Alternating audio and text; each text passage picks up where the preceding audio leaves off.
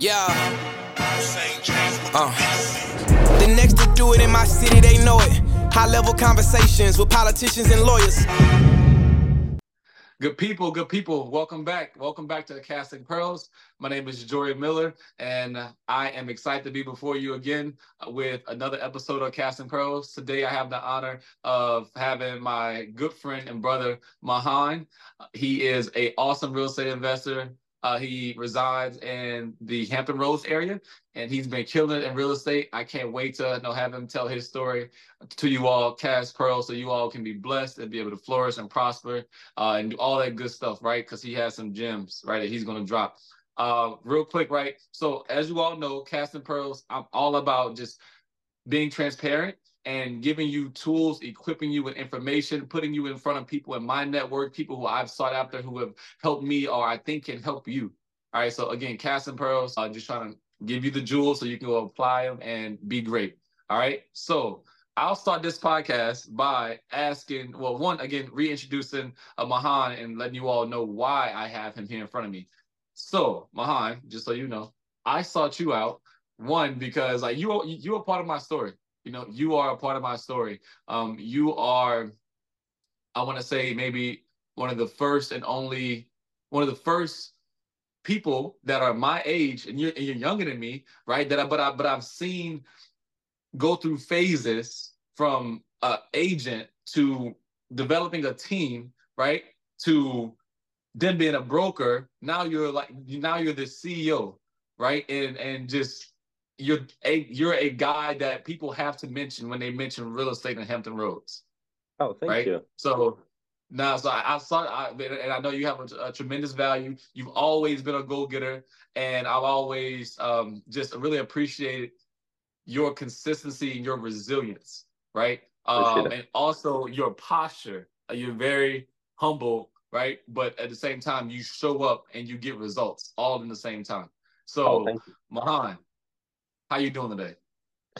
Well, I'm blessed. You know, I uh, I appreciate the opportunity to be here. You know, I always respect you. I always uh, you're one of my favorite people. I always stay in contact with. Um, yeah. And uh, you know, me being here today talking with you, it's uh, it's an honor.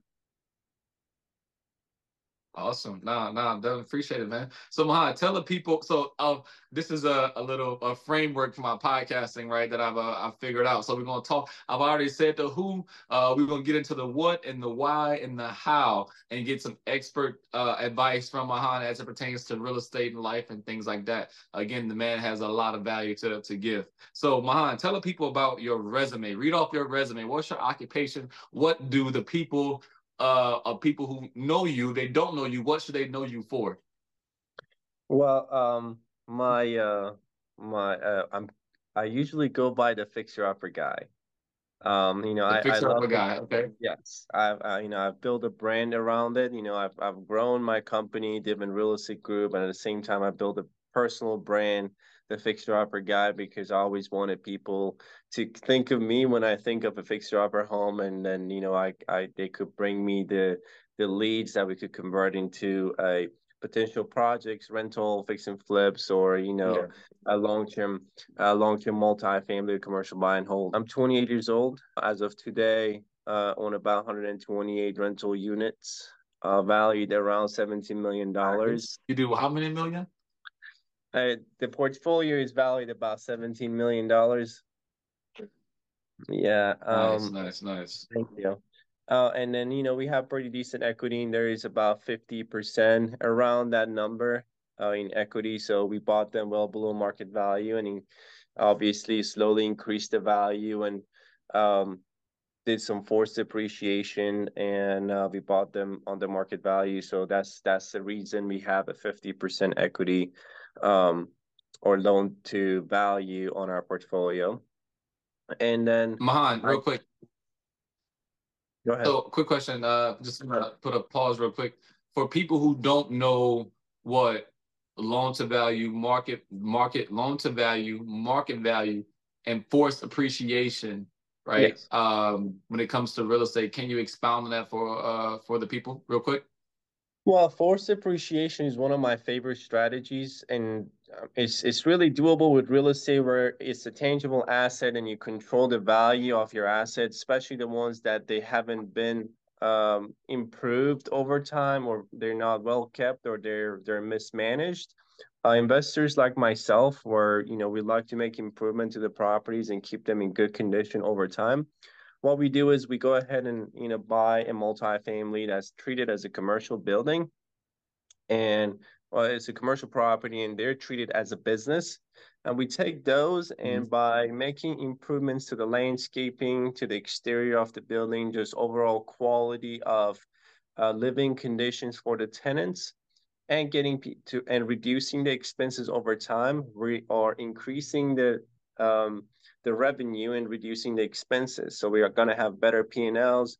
Better P&Ls in commercial building equals a higher value. So we force appreciate the property within a six month to a year. We increase the value by a million dollar, two million dollars, or you know five hundred thousand dollar on commercial building. And then you know loan to value is the amount of loan that you get, you know, uh, based on the value of the property. So fifty percent loan to value is fifty percent debt, fifty percent equity. Or that equity also includes the money that I personally put into it, includes the construction money that I put into it, and the difference profit that we made in between those numbers, all the cost aside, and then the new value. So I don't know if that makes sense. Nice, nice, nice. Indeed. And just for simple uh, simple numbers, uh, what Mahan is saying on his portfolio, if a value, if this portfolio is worth a hundred thousand, uh, fifty thousand, he with fifty thousand, he purchased the properties, he fixed them up, right, and he did not exceed fifty thousand dollars, so he still has another fifty thousand dollars remaining in equity, right? Um, so again, fifty percent loan to value, uh, and that's a that's a tremendous position to be in oh my God, like that's that's again a tremendous position to, to be in. A lot of people want to not exceed uh, 70% loan to value or 75% loan value. Crazy people don't want to exceed 80% of loan value, which is insane to me when you're talking about acquisitions. But uh, again, some people you know uh, do what they have at different strategies, man. But uh, awesome, bro. So man, so you own these properties and you again you reside in Hampton Roads, yeah? Yeah, currently in Hampton Roads. I live in Virginia Beach, um, and um, I I really like this area. It's uh, it's it's a great market for real estate investors. It's a great market for anybody to purchase and have a solid appreciation over time, just because of the supply and demand that we have in our market. That's always, mm-hmm. um, you know, short in supplies and always high high in demand. That's just kind of help people um, you know, just a, a you know, anybody to purchase a home and sell it at profit, obviously purchase at the right price and hold it a few years and then sell it uh, with a profit. So I really like this area. Nice, nice. So things have, haven't always been like this. Uh, can you tell us about your come up story, right? Tell us about your your timeline. Where did it all begin for you? Well, um, I came here in 2014. Um, I um, I started going to school. I went to ODU. Uh, you know, I growing up in, in traditional families, you know, where where I come from, you only have like two options or three options. You either wanna you have to become a doctor, you have to become a lawyer, or you have to become an engineer, right? So, you know, according to my dad, you know, with the influence right. from the family, I started studying nursing uh, to be able to afford to go to medical school to become a doctor. And, you know, after that, I, you know, I, I wasn't prepared for how much it costs to go ahead and to go and go to school and finish school. And I didn't really want to get student loans. Um, and that's not something I just wanted to do at the time. So I decided to drop out and at the same time start community college with like a few um, credits to just keep it going while I just work and um, make money to save for school. And during that time, you know, just having the financial hardships that I had, you know, I, you know, I was crashing on a friend's couch, just paying for the utilities. You know, I, I wasn't able to get a job because I didn't have a car. I wasn't prepared to pay for the you know, uh, how much it cost as an out of state student. So I dropped out, um, started looking for jobs, and took a few credits at a community college, which was in a different city. So I had to wake up at 5 a.m., take a bus to be able to go to the classes by eight o'clock. So I was, I would, I had to change like three different um, buses before I could get to the community college, and I didn't have a car, so it was really hard to get a job. But I started going to the classes, um, and I started walking around. I would walk from Norfolk to Virginia Beach, and ask every single gas station and places that I would see if they're hiring, and I would just get a copy of their application. That's a far walk, by the way, for people who don't know. Like, were you like on military highway or something, or where were like Boulevard mostly? You know, just coming up from Virginia Beach Boulevard, making a turn on um, Holland Road and South Independence, going up all the way to the beach. Yeah. Hey man, I so hey, I, I salute you, bro. Uh, even even more, I didn't I didn't know that. I knew you had a story, man. So what happened once you got the job at the gas station? You know, before I get the job, you know, I had like two hundred and eighty dollars in my account.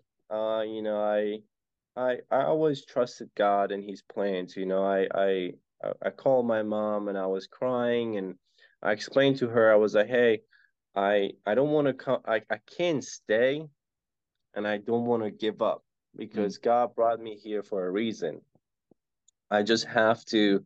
Maybe I'm not doing enough. Maybe I'm not putting myself in a position to, um, you know, just kind of see His vision, see His plan for me.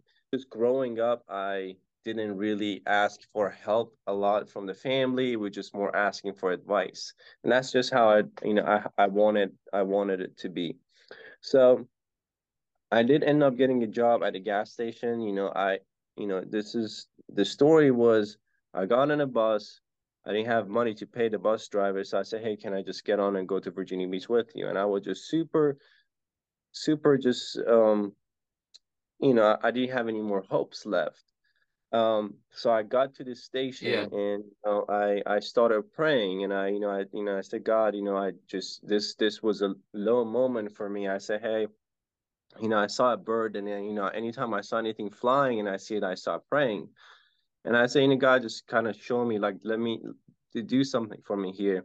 And then last gas station I went, the guy asked me, was like, you know, what's, what's, he, he pretended he's not the decision maker, but, you know, I, I asked him, hey, if he's hiring, he was like, yeah, but what's the first thing that you need to be do before you work behind my cash register?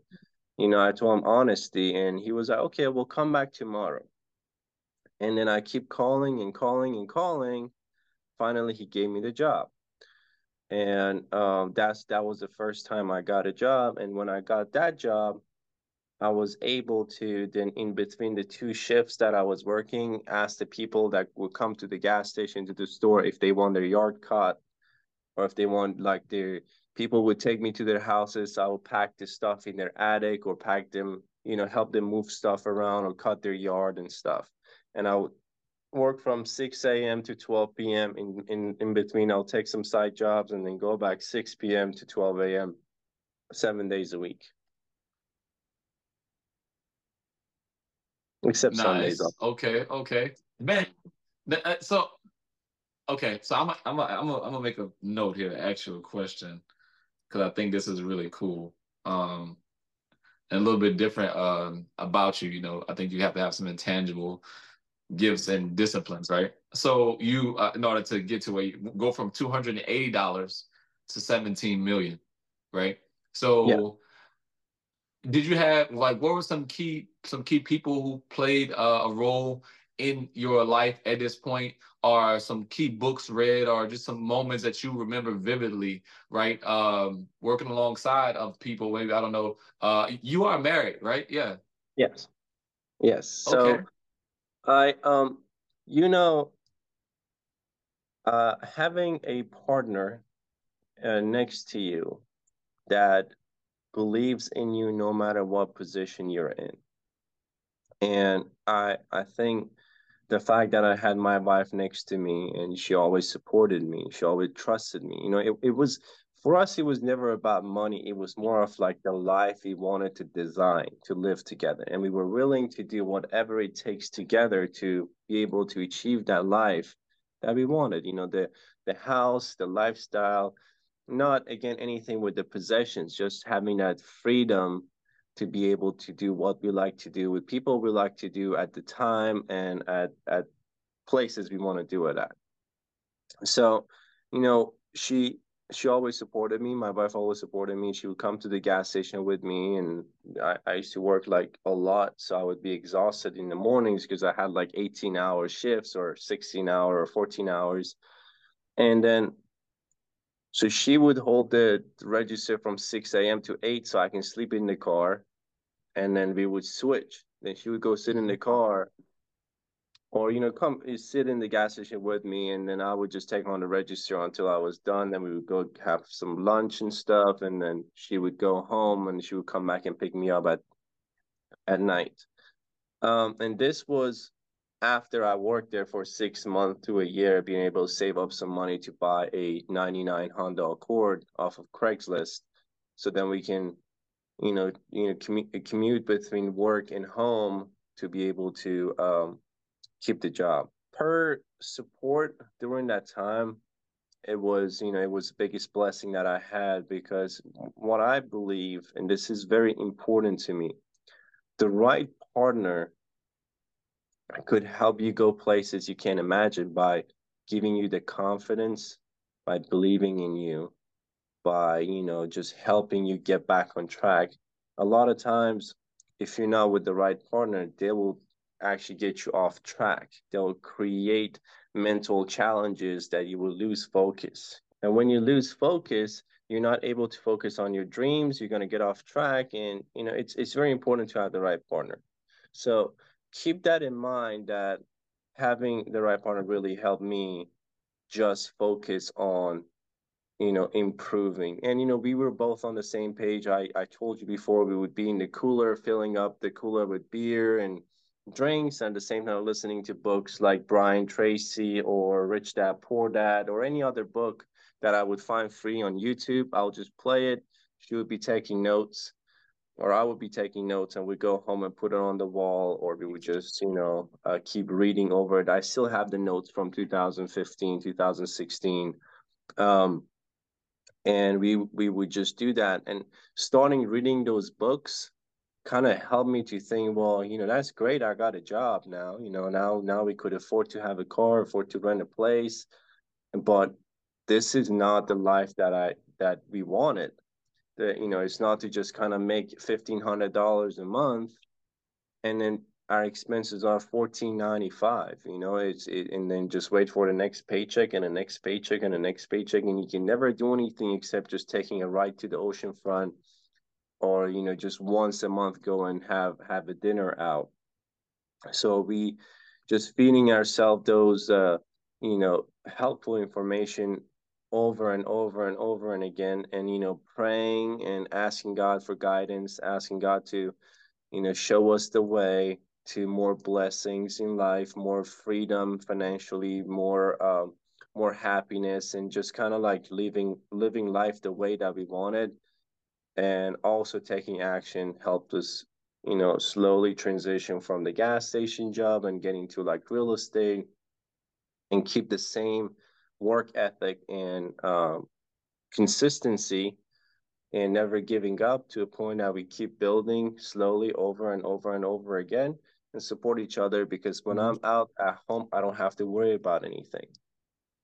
You know. Um, so when did you actually? So you guys took action excuse um you said you guys took action right uh, when the opportunity presented itself you guys were praying for the opportunity when so i imagine the opportunity was real estate so uh, did you always have knowledge of real estate and know what real estate can do for you or like, so how did real estate again fall into your lap so when I uh, started to take take a step out of the gas station thing, so I was like, you know, let, let me just quit and go become a server and I did. We, I got a really bad job, so I had to quit.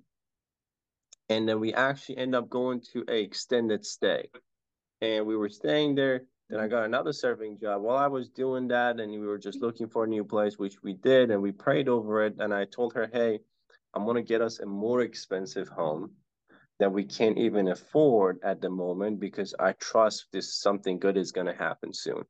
And we have to push ourselves. We have to be prepared for it. We have to be asking for it because right. I'm not afraid of anything. I'm gonna make this work. You said something that was very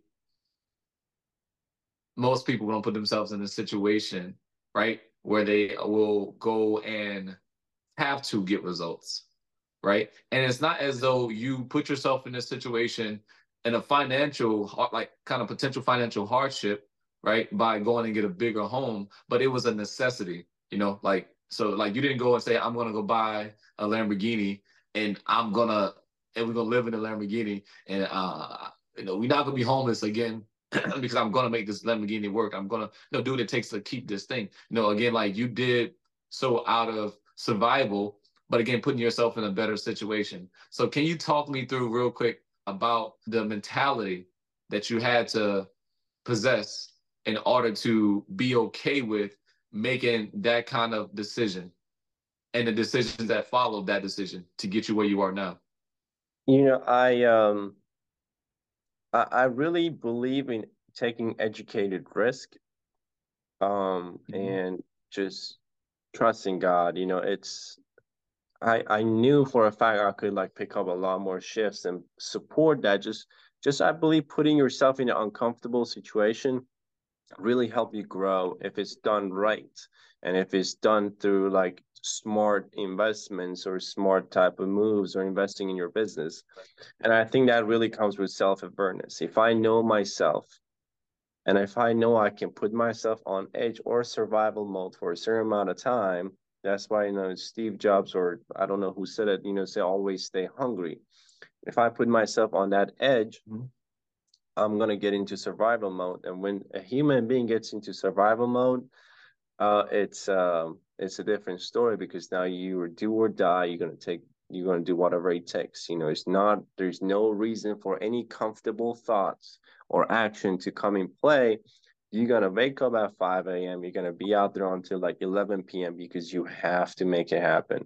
And if you um, and if you don't, you know, you know you're gonna fail your family. So that I I learned from when I started when I started making some moves to put myself in that situation uh, educated you know risks obviously and that really helped me to grow in a short amount of time because i was i was never i was always money hungry but i was never money focused you know? My my focus was freedom. My focus was providing a life that i believe my wife and my children deserve and i was willing to do whatever it takes to be able to achieve that. So long hours of work did not bother me, you know, just a thousand different rejections did not bother me at all. So it was just matter of I know it had to happen and I will make it happen no matter what. And it's still just the same day, same thing to this day.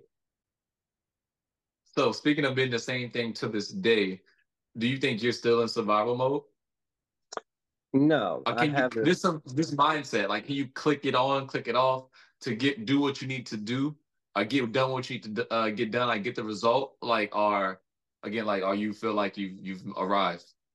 Um, uh, I had a conversation with a friend. You know, I set some goals about three to five years ago. Then I achieved those goals, and just kind of was a a a, a moment of um relaxation for me like hey you know i achieved those goals and now i'm just gonna um relax. And then immediately i felt lost because you know I, I didn't feel like i have purpose. I didn't have anything to i didn't have anything to go after. So you know in that moment right. i learned that i really like making progress. So that's why people say fell in love with the journey not the destination because when you get to the destination and especially if you set small goals, then you're just not going to feel fulfilled because mm-hmm. you just got there and that's it. So now I am in love with making progress and you know falling in love with the journey so like you know i enjoy coming to the office i enjoy coming in and you know closing deals and talking to the sellers or like making improvements to the properties. That's what I enjoy to do on a day to day. And I still do put myself in uncomfortable situations to be able to even push further and grow because we're always growing, we're always learning. I'm learning every single day, and there's new things that I learn still to this day.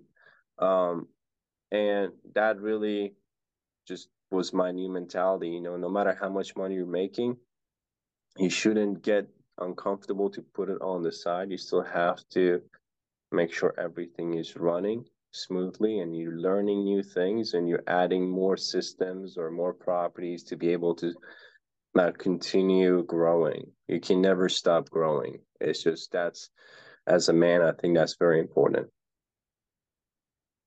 Nice, nice. So what are some things that like, you know, you you elevated, right? Over the because I left I left Virginia in 2019. Um and we were at one brokerage together, left one brokerage, went to another. Um, but you know, you were you went from Mahan the agent to Mahan the team having the, the team lead to Mahan the broker and now Mahan the CEO, right? What uh at what point along this timeline, this journey that really like catapult you? Like what what happened uh in the you know investment real estate investment space or you know you may realize that i don't want to do transactional real estate like the brokerage per se. I want to now focus on this. Like what are some things that made you want to shift and what things made you uh, be able to uh, catapult your business? Well um when i had a team um there was a lot of overhead you know i had mm-hmm. like 10 15 people at some point and you know we were doing seven figures in income but we had like a huge overhead and like i my hours were crazy and it was a lot of people around me a lot going on always at the same time that would drain my energy and i was getting wrong advice from wrong people that were pushing me in a direction that will benefit them at the end uh, what really kind of got me going was, you know, I want to keep my circle private and small. I want to only surround myself with people that they're, you know, achieve high levels of success in their life, you know, starting from nothing and they they were able to achieve that.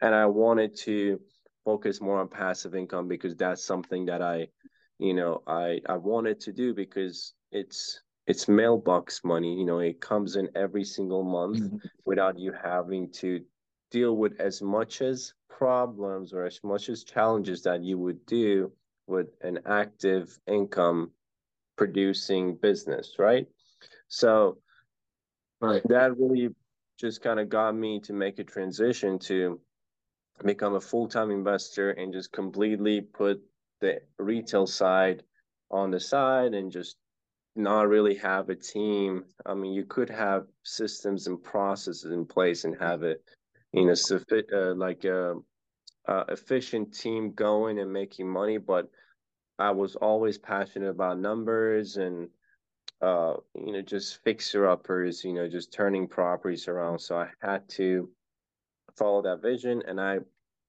didn't really see myself managing other people, but I did see myself like you know having some trusted people around me a trusted property manager a trusted acquisition manager a trusted lender and have good relationships with them and grow with them over time.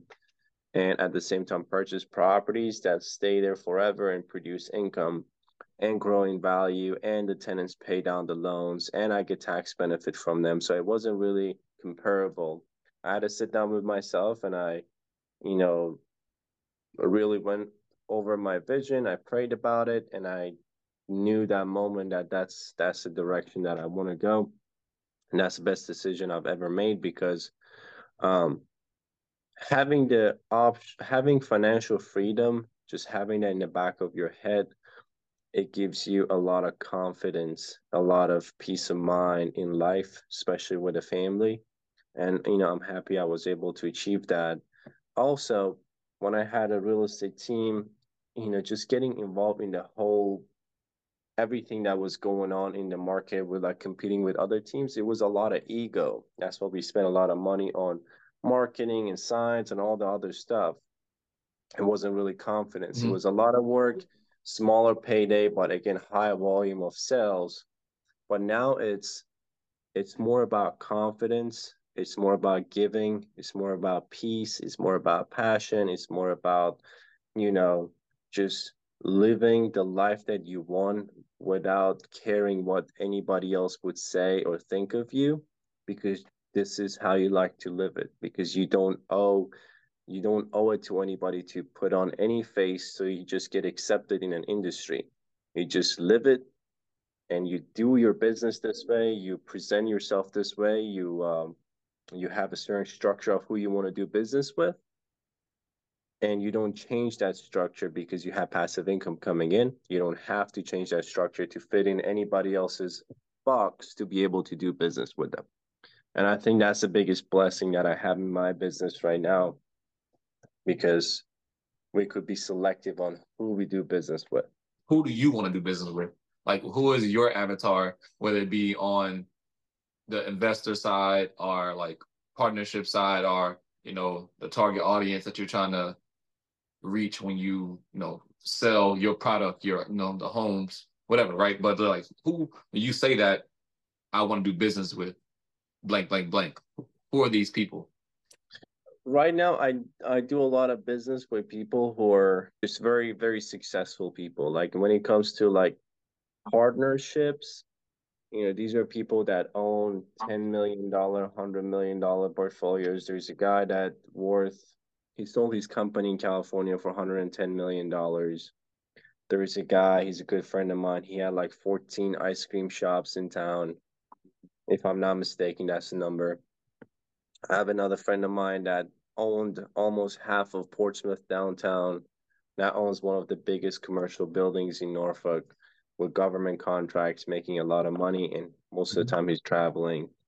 Um, just these are the type of people that I like doing business with. Um, and I, the other side of it, like on the operation side, I like to do business with people that they're loyal and I can trust them and I can close my eyes and say, hey,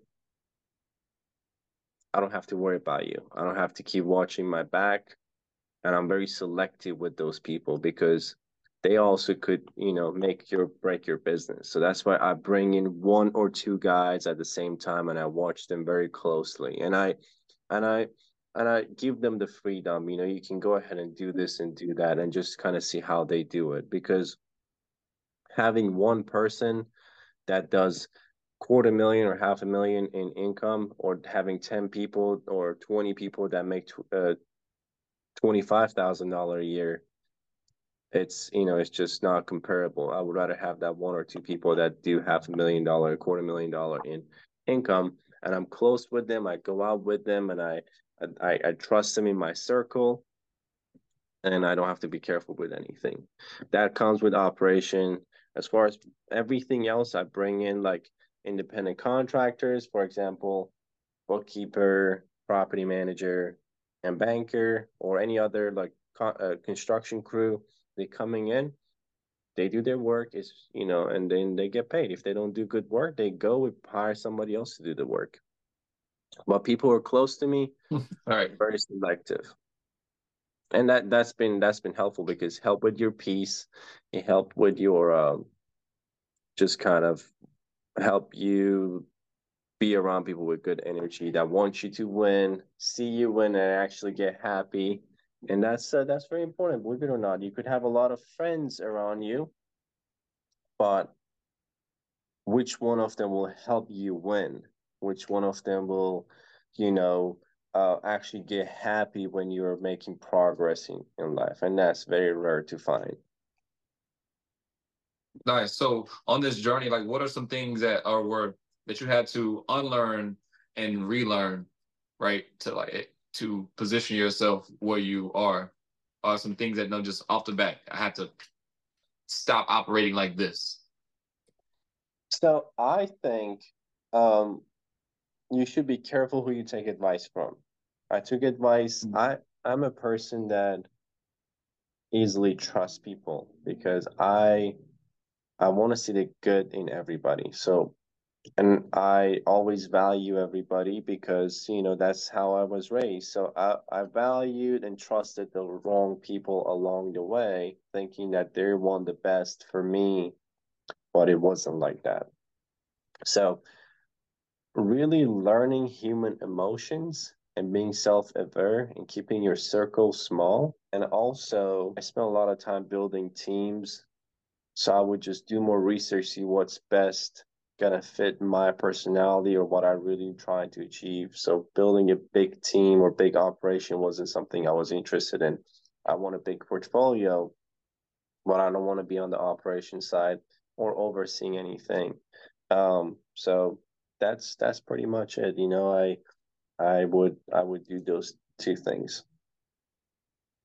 Nice. I have this question right that I ask, or I say, um, I know you never would have thought blank, blank, and blank, but I find that I kind of you know, rephrase the question um, to say I've always knew blank, blank, and blank, and I rephrase the question to read like that because I find that a lot of times with us entrepreneurs or people who are purpose driven, we are dreamers and we want to elevate our life and take our life from here to here. And with this vision, you, you know, it consists of certain things, right? And these things are the blank, blank, and blank, whether it be the lifestyle, uh, you know, my fitness, what, whatever, like some things you always knew. So whenever they manifested into your life, or God, you know, God bless you with them, right?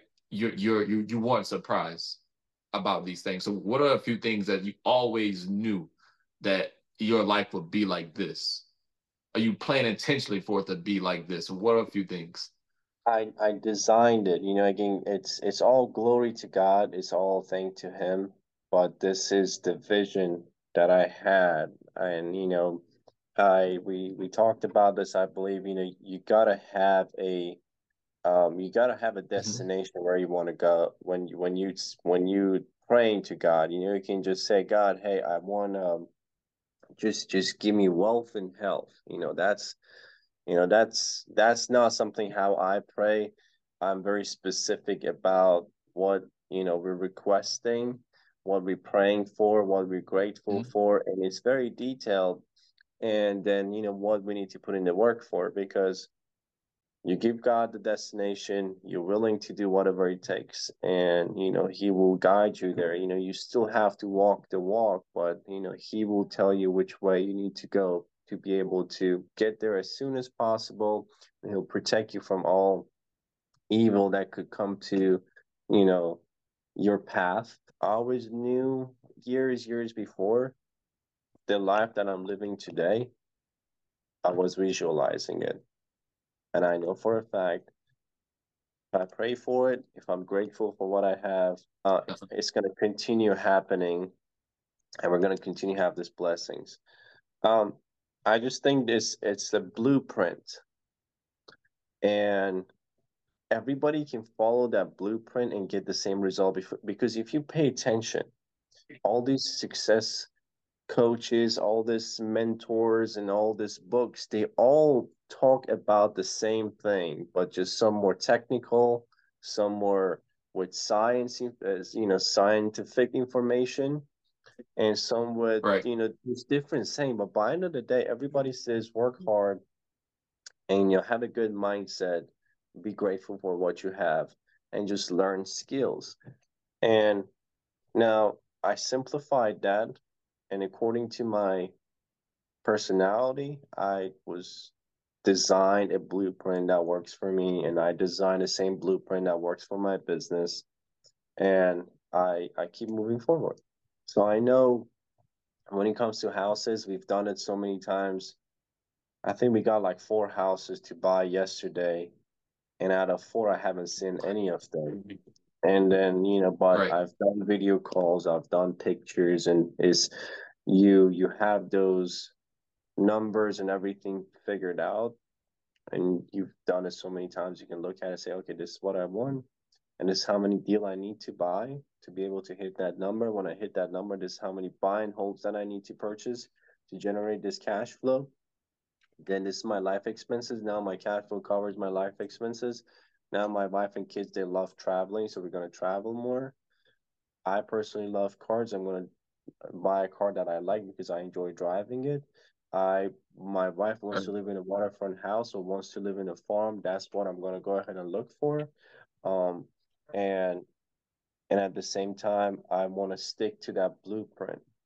The blueprint is gonna stay the same. The numbers, the goals, the stuff that you want is just gonna change. You gotta update that every single year.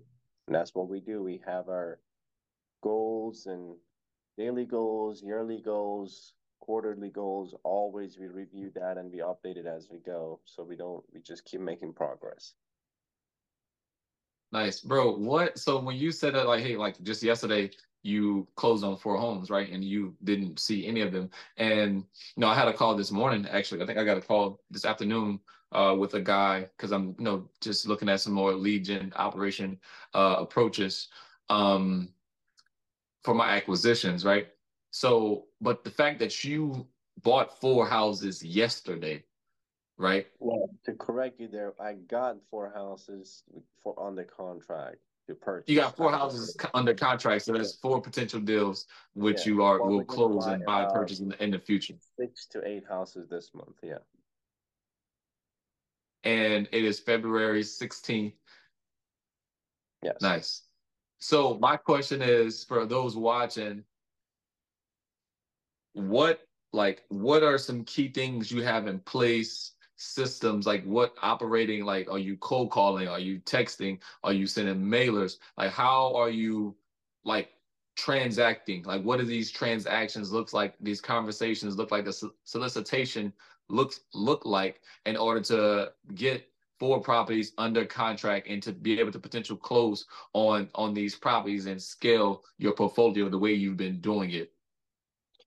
I'm um I'm always watching. You know, I, I have a sales team. Obviously, we do cold call, we do the marketing. Any type of marketing strategy you it's out there, we're doing it. So we pick up one or two from each different strategy, right? It's no magic right. pill, magic secret that uh, it's out there that's gonna get you a, a lot of deals. Uh, but one thing that we do is we never stop looking you know, we're constantly communicating. We're constantly communicating with the sellers, with agents, with wholesalers. So I know every single deal that gets pushed out either on MLS or off market. I'm pretty sure I know every single one of them. And we act quickly. So a lot of investors, oh, my contract comes out and this. I have my acquisition manager on the appointment within 30 minutes. Within 30 minutes, they're going to have an offer from me, cash, ready to close, seven to 14 days. And us just knowing what properties we're going to buy and our numbers, our construction, everything is outlined. We have good experience. So we collect all different lead sources and we act quickly mm-hmm. and we build good relationships. Like, you know, I had this morning before you call me, I had a uh, real estate agent. She's a good friend of mine. Her and her family. I've done business with them over time. You know, she found off market property. She called me. She said, you know, this is the number we need to be at. I didn't call anybody else. I don't want to get any offer from anybody else. This is ARV. Are you good to go? We did a video call. I told her send the contract. Now that deal is gonna make forty, fifty thousand dollar. We did another seller she gave us the deal for one dollar. It was a lot. We turned it around and signed it at thirty-two thousand dollar. Um, and just that we followed up with that seller over a dollar. A dollar. Yeah. A, one a dollar. Yeah. Why would someone sell a property that is worth thirty-two thousand for a dollar? Motivation you know she was motivated huh? to let it go you know um i'm going to show you this so you can see it um and with the obviously attorneys i'm going to cover the i don't know if you're going to see it i'm going to cover the address but if you see yeah. uh, uh hold on okay so you see it says one dollar and it's right on the, yeah yeah the purchase price one dollar. Yeah. And then the sales price settlement wow. That's the smallest. And they're out there, you know. Uh, That's the smallest HUD I've ever seen in my life. so we we do stuff like that, but again, it's really we do every different strategy, very relationship based. We act really quickly, um, and we have our money ready, our construction crew ready, our team is ready. My my main guy, he's extremely hungry. He's uh you know, I can I can call and say, "Hey, we got a deal. You need to be in Williamsburg like you need to leave right now." And he'll be on the road like right away. So because we're we're trying yes. to out we're trying to like really stand out when it comes to like the speed of we get things done because this is a competitive market. Obviously you can make good money flipping houses or wholesaling houses or buying multifamily but it's who acts quicker and puts the deal in escrow. Now a lot of times um me somebody offers a higher price. However um and we lose on deals, but you know, we always tell people we're fair and I'm not gonna buy overpriced deals to just buy deals. I don't have the best numbers when it comes to making offers, but I act the quickest. It's a simple, easy process. It goes to the attorney. You're not gonna hear anything from the attorney until like it's the day of closing. And it gets done that quickly. That's incredible. What is a, a misconception that people have about entrepreneurship or you know, business in in general? A couple of things. People are owned by their businesses. Do not mm-hmm. let your business run you. You're supposed to run your business. A couple of things. People are owned by their businesses.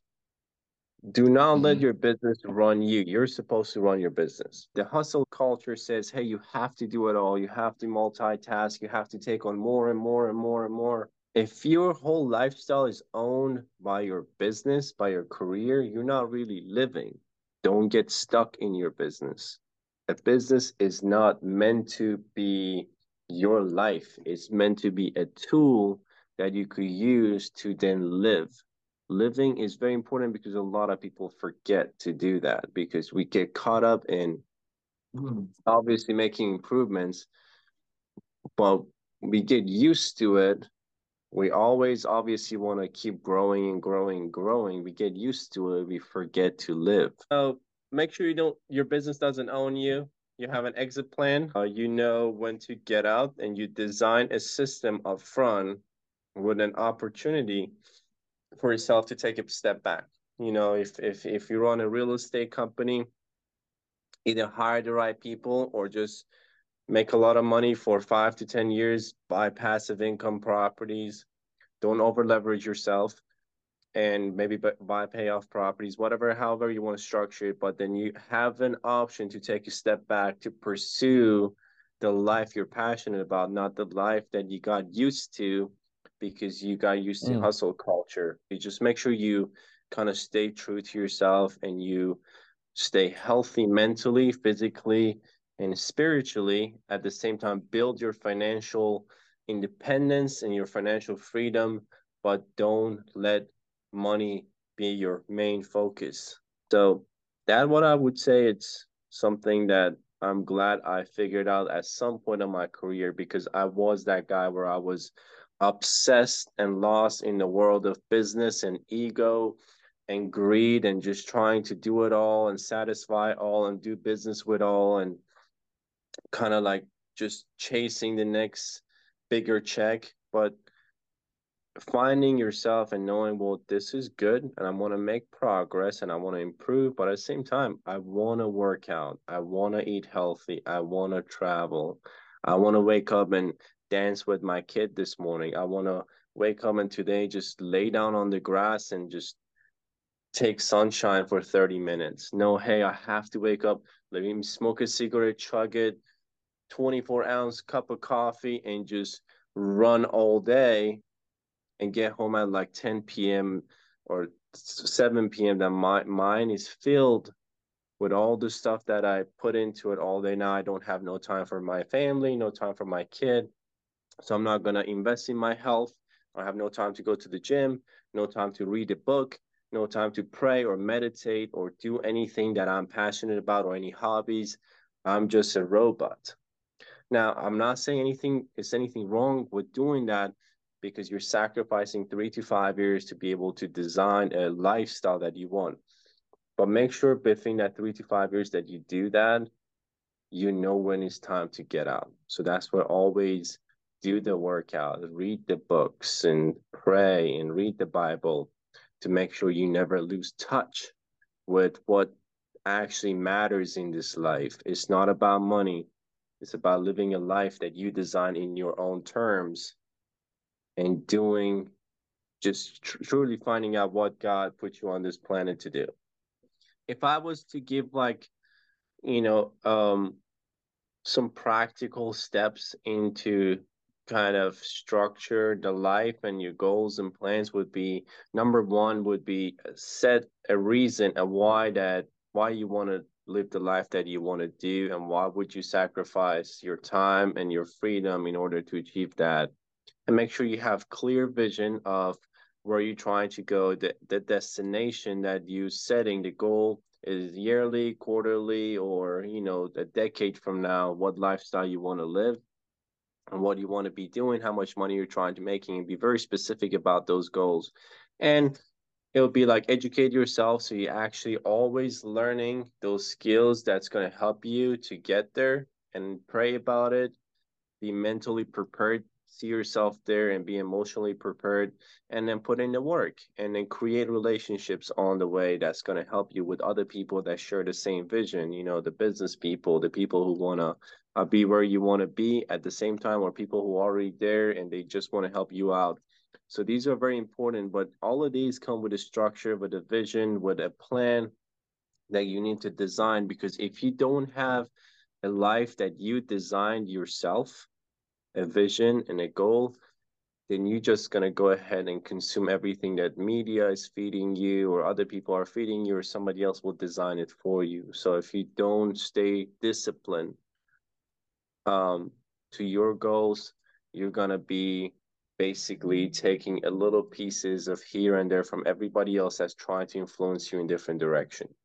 So I think discipline is the ultimate form, form of freedom because no amount of influence can change the way that you want to live your life your values in your in your life. Let's just say you want to wake up every single day at five o'clock in the morning right?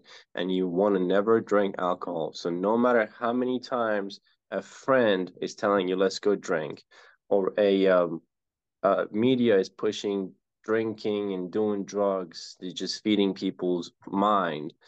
You're disciplined. You have the ultimate freedom because no amount of influence from outside world is gonna change the way you decided to live your life. No matter of influence is gonna change the way you wanna eat or the way you wanna work out or keep a healthy body no matter how much the media is pushing hey don't worry about being overweight or don't worry about eating healthy food just eat junk food you know or just do alcohol and drugs and all the stuff you see in the movies, you don't get influenced by that because, first of all, that's not the information you feed in your brain.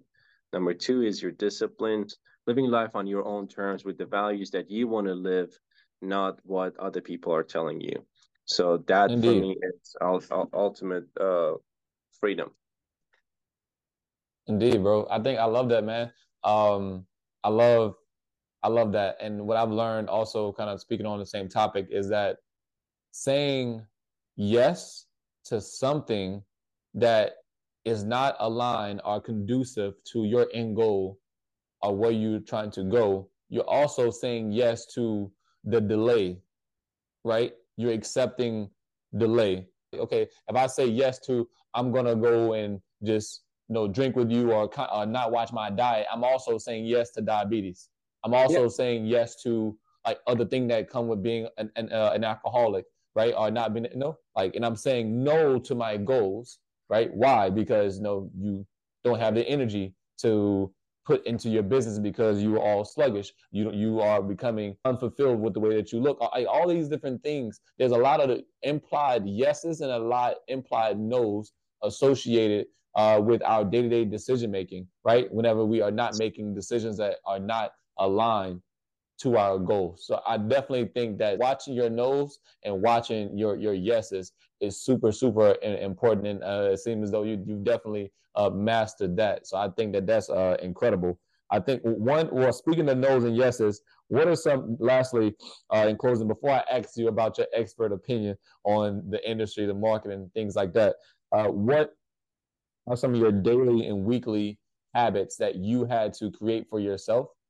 And you have to, like, you know, I need to do this every single day. I need to do this every single week to be able to sustain the foundation of what it is that I've built. Um, for the last 10 years, I've been writing uh, affirmation and goals and visions every single day. Um, I've missed here and there, but you know, been very consistent with it. So I, I set intentions every single day, what I'm trying to achieve and what my you know goals and visions and what I'm trying to where I'm trying to go in life looks like. And I think that's been really helpful for me to stick to it over this time. And um, another thing is that it, it's changed a little bit right now, but I'm always uh, consuming helpful helpful information or self help or anything about business. I'm constantly learning. Uh, third, are you still going to Barnes and Nobles on the weekend? Yes. Well, you know, it, it's not as many times I used to. You know, anytime I feel lost you know, trying to go a direction. I don't know which direction to go. And I feel like, you know, scanning through books and God is going to put that answer in front of me. Still do that, but not as often. Right now, I do a lot of book summaries. I really enjoy doing it. You know, I, I read what other people learned from that book and I, you know, it helps me to like maybe read like two books in a night, but just the summaries, the important parts. And I, I really enjoy doing it. It's actually a little hobby for me that I do before going to bed. Education has been very important to me, writing my goals and, you know, specifically what I want to do and what I want, visualizing it. It's been like really helpful. Obviously, praying for it.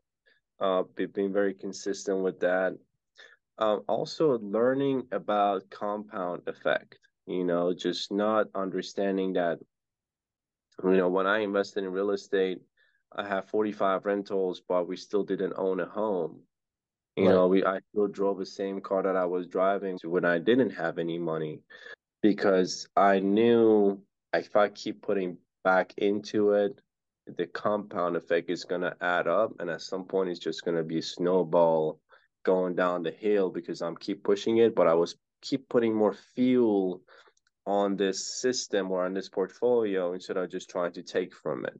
So just understanding that really helped me because I keep putting the in the income I was generating, I keep putting money into investment over and over and over and over again. And all of a sudden people are like, oh, this guy didn't look like he had you know he had that big of a portfolio because yes because i sacrificed the the instant results for a you know long-term compound effect on my portfolio but it took it five years to be i can enjoy the fruits. It's just like a baby. You can't just you can expect a baby feeding you. You have to invest in the baby to learning in growing it. And over time when the baby grows and now the baby could be a help in your life right? It's not a baby so anymore. I, I, I want to speak on that bro because now my question to this on this topic right of delayed gratification there's an element of financial good financial stewardship going on here that allowed you to be able to be in this position. This is not uncommon for people who were not born and raised in the United States. Yes, there are people who in that you know, are you know, part of the Western culture, born and raised here, that are able to get it, right? But the masses are very much consumers. Uh, take on the lifestyle of immediate gratification. I have to have the best of this, have to have the best of that, right? Um, which is essentially eating and wearing their wealth. were you raised that way? Like, how did you take on this mindset? I got the money now. I'm gonna buy the Lambo now. You because you probably you've been talking about a it was a before it was a Lambo, it was the Porsche, mm-hmm. and you've been talking about the Porsche like a, for a long time. Where like you said, nah, I'm gonna keep. I'm gonna, in the Hyundai. I'm gonna keep the Hyundai. I'm gonna keep mm-hmm. the Hyundai. But you were talking about Porsches. Like I'm like, bro, just buy the Porsche. 2019, yeah. Yeah, right. And so, uh, was this a cultural? Were you just raised this way to be able to, you know, logically understand why you should deny gratification and invest in yourself for the whole compound um, effect or what? Like, how'd you learn that? You know, a lot of people get rich, right? And then the crypto, whatever ecom, they, they get rich, right? But then they take the money that they generated, then they invest it on luxuries or stuff that they're interested in doing, like traveling or whatever that makes them happy, right? But I think the smart way would be is what I did. I took all that money and I bought assets. And I said, well, now that money is growing as inflation is going up, We're growing with appreciation. And then I'm also getting tax credit on my active income. So I can then make a couple million dollars and then have this real estate portfolio offset the taxes that I have to pay because of depreciation. Uh, and then at the same time, the tenant is paying down my loan. Great.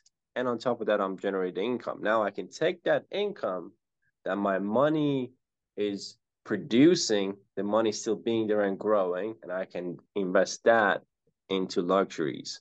So before I buy any cars that I wanted, I spend the same amount of cash. And when I bought the real estate for it, and then I borrowed the money to get the car. Then I have the real estate pay off the car. Now then my money for the car is going to stay there. My rental property is going to pay off the car. The car is going to hold some value. And when the car is paid off, I'm still going to have the income from that real estate plus more because of appreciation. Plus I'm getting tax benefit. Plus I buy the car in some type, uh, using some type of business way I can write the ink, uh, the expenses for a car as a tax write-off too, because I'm using it in uh, marketing or commercial. Or yeah, I saw that you had a nice yeah. commercial the other day. That was a nice commercial yeah. you did. so stuff like that that I'm uh, yeah. I, I try to do. So anything I want to buy luxury except traveling and food that's something me and my wife we, we do not go cheap on that you know we when we take trips we really take trips you know we go to Hawaii, stay 20 days or 14 to 20 days, and we just really just relax and have fun. When it comes to food, uh, you know, we spend on a lot of money on really quality ingredients, and we spend a lot of money on eating really quality food. The only thing I I do I believe is not good It's just uh, energy drinks, but or coffee. But she doesn't do that. She never drinks any type of caffeine drinks. She just does green tea. Um, and when it comes to quality food, she makes everything from scratch. We never use any preserved type of sauce or anything like that we buy that is non-organic or you know any type of you know it, just messed with you know it's just right everything is 100% organic and made from scratch and our home cooked foods are 100% made from scratch of course, you've already mentioned Darren Hardy a lot with the compound effect. Uh, but what are some other um, books that you really enjoy and that have really stood out to you? Uh, books and maybe quotes, right? That you've adopted, you know, these concepts or principles in these books or, or wisdom from these quotes and apply it to your life. What are some things that, that stand out to you?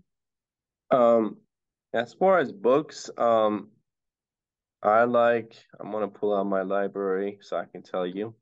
Uh, there's one book I forgot to tell you the first time called The Courage to be Disliked. Okay. It's a book that you need to listen to or read it twice, but I really like it. Yeah, no, I've um, read it. I've read it on the audio book. I need to probably go back and and uh and, and, read it.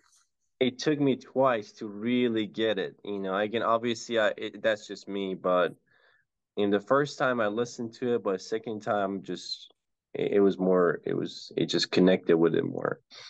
Uh, I told you about the voice of knowledge. you know, we learn some things, the knowledge or the voice in our head that's always telling us you're not good enough, you're you're not gonna make it. It just tells you, hey, you need to unlearn that. Now, in another book, calls it the monkey mind. It's the monkey in your head that keeps doing this every time you're trying to take a step forward and make a change in your life because you're designed to, uh, your mind is designed to protect you. So, a voice of knowledge or the monkey mind, same concept, but one is more psychology. This one is more right. like philosophy. Um, if you want to read a book about being a man and just stuff like that, there's also philosophy, the meditations or meditations. That's really good. One of my favorite books of all time is The Breaking the Habit of Being Yourself basically saying, hey, everything is interior in, inside you. If your mm-hmm. happiness or anything comes from exterior, um, that's where you end up just always chasing a high. You know, I want to have be around the friends, then I'm happy. I want to have the car, then I'm happy. I'm gonna close this deal, then I'm happy.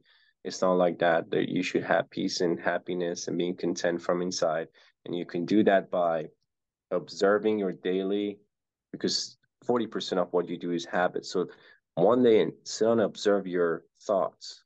There's so many thoughts that passes your mind that influence your life you're not even paying attention to. So basically this one tells you how to clear those thoughts and then focus from inside by doing meditations and other strategies that he says. Right. Um, Joe Dispenza, Breaking the Habit of Being Yourself.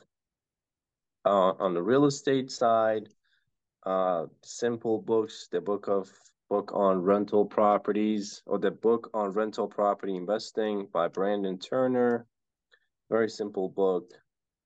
Uh, on the sales side, if you want to read a sales book, Sell or Be Sold by Grant Cardone, uh, Fanatical Prospecting, very good book, and New Sales Simplified. These are sales books that I've been listening to for a long time. You said New Sales Simplified? New Sales Simplified, but I really like Fanatical Prospecting. Um, commercial real estate book, Crushing It in Apartments and Commercial Real Estate. Um, that's really good. Um, another sales book, kind of sales book, is The Closer Survival Guide by Grant Cardone. I've listened to that many times. Um, yeah, these are my you know, more technical real estate books, Raising Private Capital. That's a good book. Uh, Apartment Syndication by Joe Fairless. Um, and I got two other books, which is on this other phone that I'm listening to, but just they're all about financing and raising capital and building crowd funding platforms and stuff like that. Is that your ultimate goal? I this is it's something I always wanted to do, but not at a uh, syndication level, or when I say crowdfunding, not at a um, um, at accredited investor level, like people who can chip in like a million dollar minimum. Right. So I would so have ten people with a million dollar each instead of having a thousand people with like ten thousand dollar each. Right, and you more so looking to you know, bring the deal to the to the table oversee the acquisition and disposition and um, value add and things like that, right? And then taking, yeah. using their money. Yeah. Yeah. So basically, we put like ten people at a million. We create like a private equity, you could call it, or hedge fund, whatever you can call it, and then we leverage that money to buy like hundred million dollar assets that they have major loan pay down major income and you could have an on-site manager you could have a full-time employees just working on that one property um, so that's the that's where we want to go and i'm slowly dropping hints as i go putting a seed in people's mind uh, you know we're creating a capital company you know going from a day-to-day investor to like you know a, a fund manager that you know we so we can acquire larger properties. With syndications, usually whoever manages the general partners usually total own 30% off the deal. Right. Which in that 30%, then there's a contractor, there's a guy that brings the EMD, there's the acquisition guy, and there is like the property manager. All are in that 30%. So right. you might end up owning 5% of, you know, 200 units. I don't want to go that option. I wanted to be more like two guys on one deal, like we're the 50%, they're the 50%, or we own 70%, the investors own 30% and still have good returns. So I don't want to do a lot of deals with small percentage of ownership. I want to do very few deals, one or two big 10 to 100 million dollar deals that we have like 80 to 90% or 70 to 80% ownership and um and our investors private investors own the rest while they trust us trust us to double and triple the value of the property over three to five years. Nice, nice, year. nice. Awesome, man. One thing I um I said before, and I'll tell you again. I think that a big thing that a lot of people that find themselves having a lot of accomplishments under their, their belt, I find that these people are, uh, are givers, right? And I don't know if you knew it or not, but you you are a giver, right? And you also have given a lot of people, including myself, an opportunity to come and be exposed, come into rooms and uh, see things that they may have not been able to see before due to their own merit, their own hard work, or what have you. And I know, like, just reflecting, there was times like we had like the red circle, uh, no, red pen, some dialer, right? Just systems that you know allow myself to have access to and allow me to be able to go and you know be exposed to these things. So now I have these things for myself and I give my systems, my PropStreams, my, you know, whatever software access to other people. And I do these things and allow them to have access because it was done for me. You know?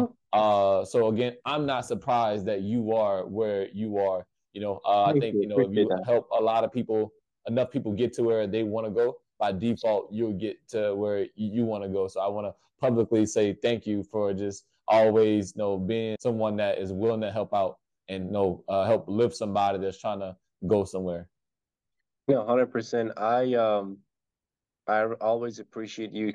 I appreciate you staying in contact. You know, I always enjoyed. You know, you you always had God in your life, and one thing I really respect about you, um, you're really polite well spoken, uh, well dressed. I, I see your consistency with everything, and you know, I, and I always respect that. You know, just just um, you're a very well put together person. You know, I this is someone that I can I can trust just because the way you carry yourself says a lot about you and who you are. So I that's uh that's a big thing for me that I really like about you.